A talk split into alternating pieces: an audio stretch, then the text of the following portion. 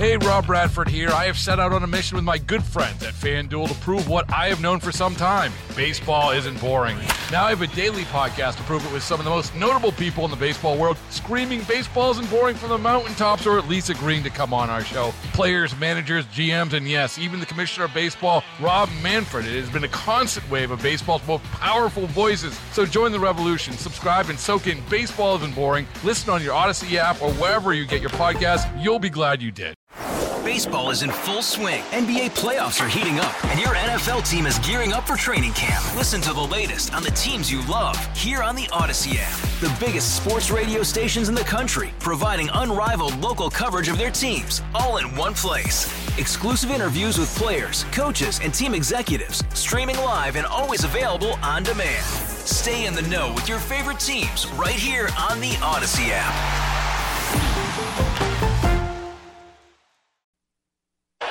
And four. Time. Catch!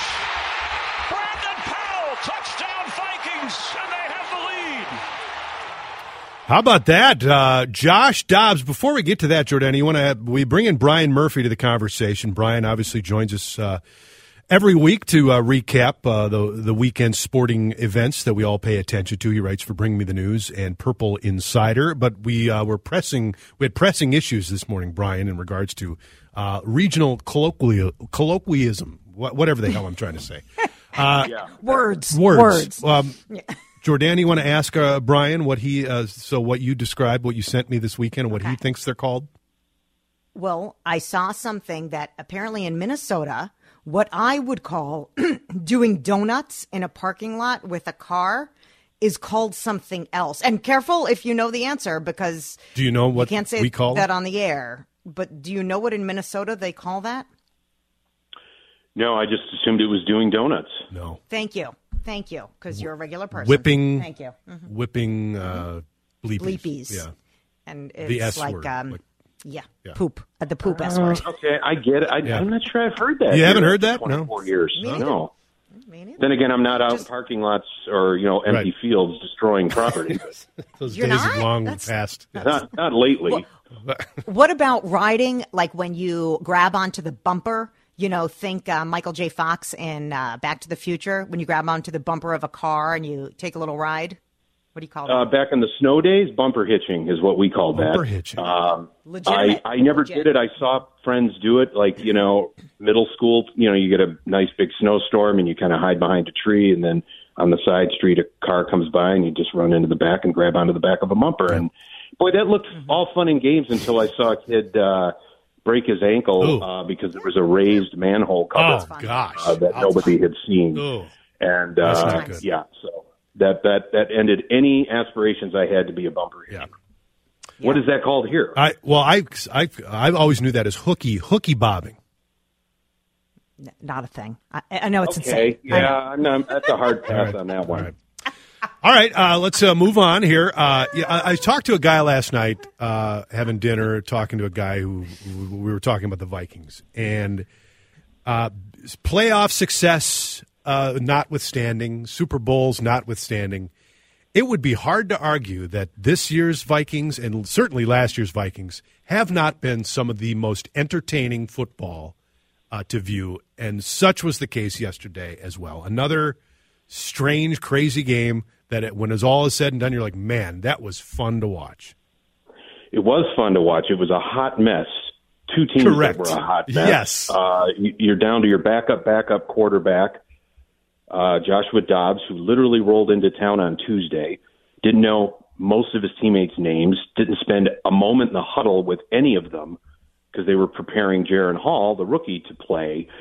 Uh, kind of on a crash course all week.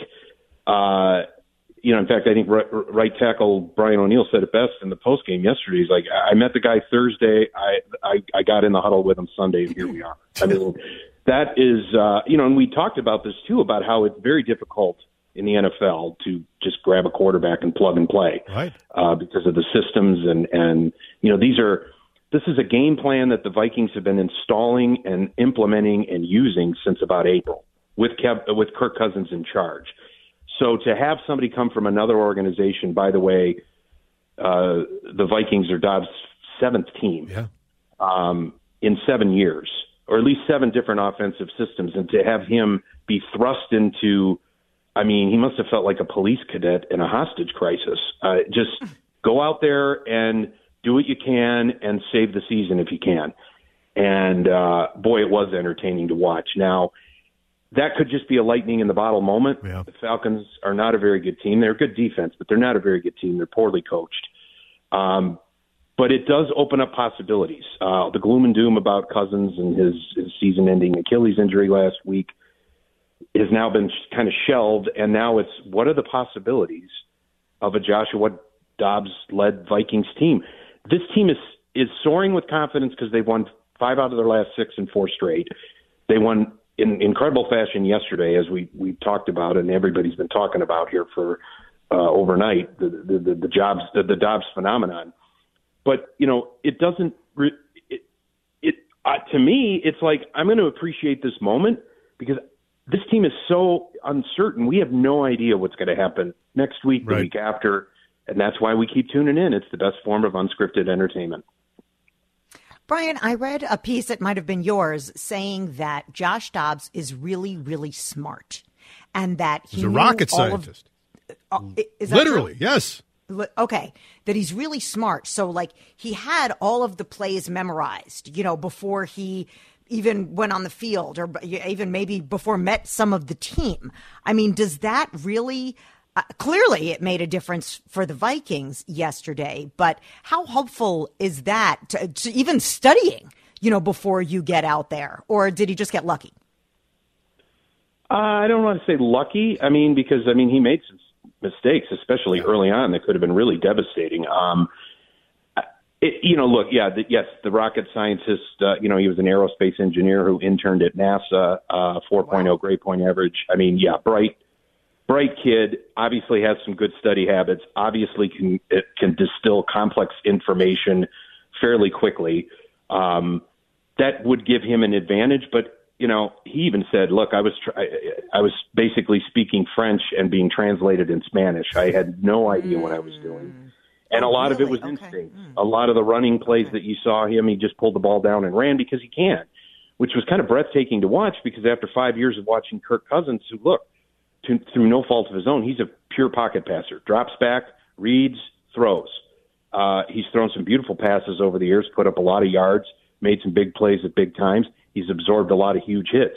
But what you don't see Kirk Cousins doing very often, or never did, was taking off from the pocket and running for a touchdown or running for 10 or 15 yards to pick up a first down when everything else fell apart around him. Um, you know, defenses are going to f- figure this out. You know, Dobbs, there's a reason Dobbs has bounced around from team to team to team. I mean, he hasn't been able to master everything uh, to the point where teams are are that comfortable saying he's our guy. I mean, the Cardinals did this year, but then they benched him before uh, trading him to Minnesota. So, uh, you know, he's it's going to be a week by week, opponent by opponent, series by series, score by score evolution. I mean, this is a lab experiment. So enjoy what it can bring. It's going to be so unpredictable. There may be some explosions in your face. There may be some unbelievable discoveries.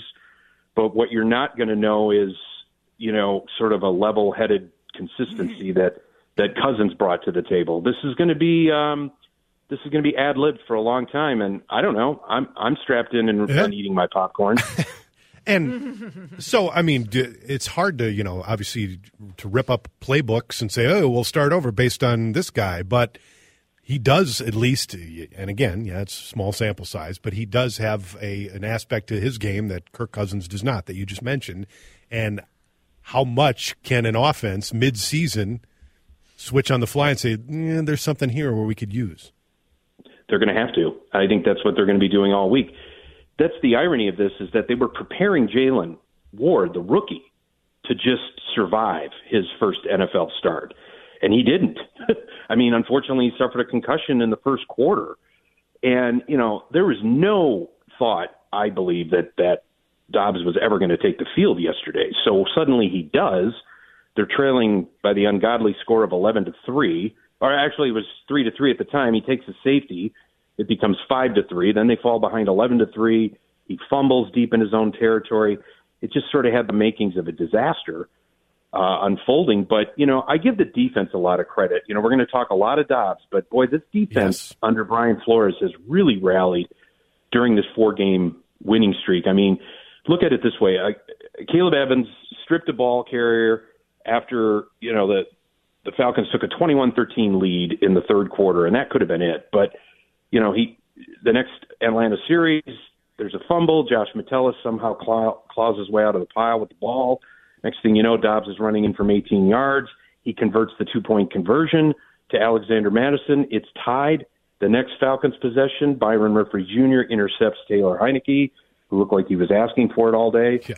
Joseph's field goal puts them up with a lead they wouldn't relinquish. I give the defense credit as much for winning this game as as Dobbs's um, you know magic tricks trick tricks, and I do believe the defense is going to have to carry this team for the foreseeable future. And you can just hope that Dobbs can acclimate, make the plays he needs to, limit the mistakes, and just kind of guide them on offense more than uh, you know aggressively playing offense as they had been with Cousins. Uh, Cousins. Uh, could we switch gears a little bit to the Gophers? Gophers lost to Illinois. Uh, it was disappointing for PJ Fleck. We actually, I was actually, uh, you know, I'm not a not a huge football fan, but I we watched that game a little bit in my house because my son is uh, a Gopher fan, and then turned to the channel and they were winning, and I was like, oh, this is great, go go Gophers! Turned the channel and then came back and they ended up losing. So how did that go so badly? Poor coaching decisions, lack of execution. You know, caught, getting caught with your pants down. It, it's kind of a uh, a recurring theme under PJ Fleck. Um, look, there's uh, there's nobody that can dominate a microphone uh, as aggressively uh, as PJ Fleck, but there seems to be no one that coaches more scared than PJ Fleck, and his conservative play calling. Look, we all saw what happened. You know, the Illini's backup quarterback, you know, converts a fourth and eleven uh, deep in his own territory. Uh, then he makes another couple of completions, and then finally the 46-yard touchdown pass with 50 seconds left. Um, I, that's those are egregious mistakes by the defense to to allow that to happen. The Gophers had an opportunity to end this game with the ball in their hands. I mean, they, they get an interception. They're at their own 39-yard line with four minutes left. They run the ball twice. That goes nowhere. Then an ugly third down incompletion. Next thing you know, they're punting, having barely taken a, a minute off the clock. And the question is, why do the Gophers seem to, you know, tighten up at the worst possible moments and play not to lose as opposed to playing to win? I mean, if you don't trust your quarterback to complete a third down pass or, mm. or a first down pass and just keep that clock draining, I don't know why, you know, you, you have him at quarterback. So I think that, you know, Fleck has some answers has some questions to answer about his in-game management, and that seems to plague them against inferior opponents. And now instead of having their destiny in their own hands in the Big Ten West at six and three, they're now five and four. They're heading to Purdue, which was just rolled by Michigan. Yeah, and a vulnerable opponent, opponent, but you know a band-aid win. It looks like at this point. And look, I don't know where the Gophers are going as far as a bowl game or whether they will win the Big Ten West. All it's going to do is get them a, a date against Ohio State or Michigan anyway. Uh, but it just looks bad, especially at home. And this happens a lot at home as well. Yep. I mean, the winnable games that end up losses. And boy, it sounds an awful lot like Glen Mason but was back in the day as well. So I don't know what their their future is with Fleck, but he needs to uh, he needs to to put his money where his mouth is on the sidelines. Lastly, here uh, we're going to go ahead and treat Josh Dobbs as the savior of the Vikings, and uh, we'll he'll be with the Viking. Tremendous success. He's our Tom Brady now. For the argu- for the sake of this argument, in what other uh, experiences have we seen a fill-in come in and just completely take over or become the guy? And I pose that question to you, sir. I mean, it was only six years ago. Case Keenum came in That's out right. of nowhere and, and led the Vikings to the NFC Championship game, and Correct. of course, the Minneapolis Miracle to uh, Stefon Diggs. It's been done before. Uh, Wade Wilson, Randall Cunningham. These are all Vikings backup quarterbacks. Jeff George was kind of signed off the street. I mean, Yeah.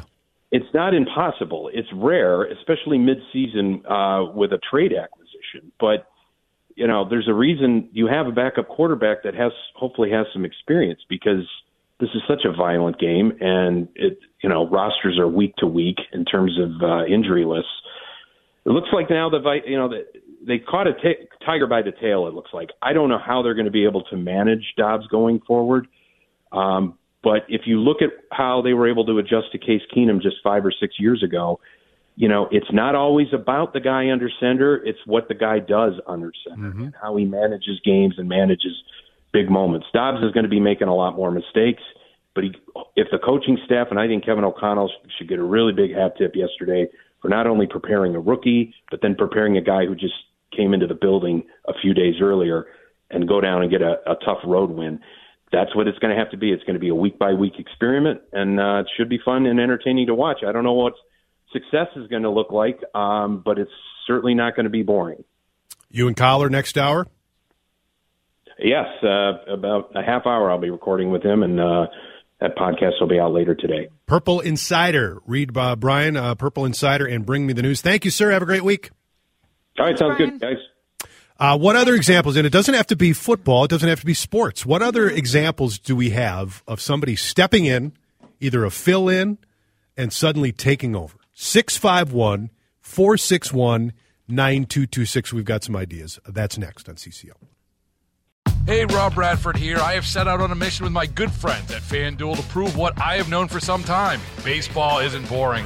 Now I have a daily podcast to prove it with some of the most notable people in the baseball world screaming baseball isn't boring from the mountaintops or at least agreeing to come on our show. Players, managers, GMs, and yes, even the commissioner of baseball, Rob Manfred. It has been a constant wave of baseball's most powerful voices. So join the revolution. Subscribe and soak in Baseball Isn't Boring. Listen on your Odyssey app or wherever you get your podcast. You'll be glad you did.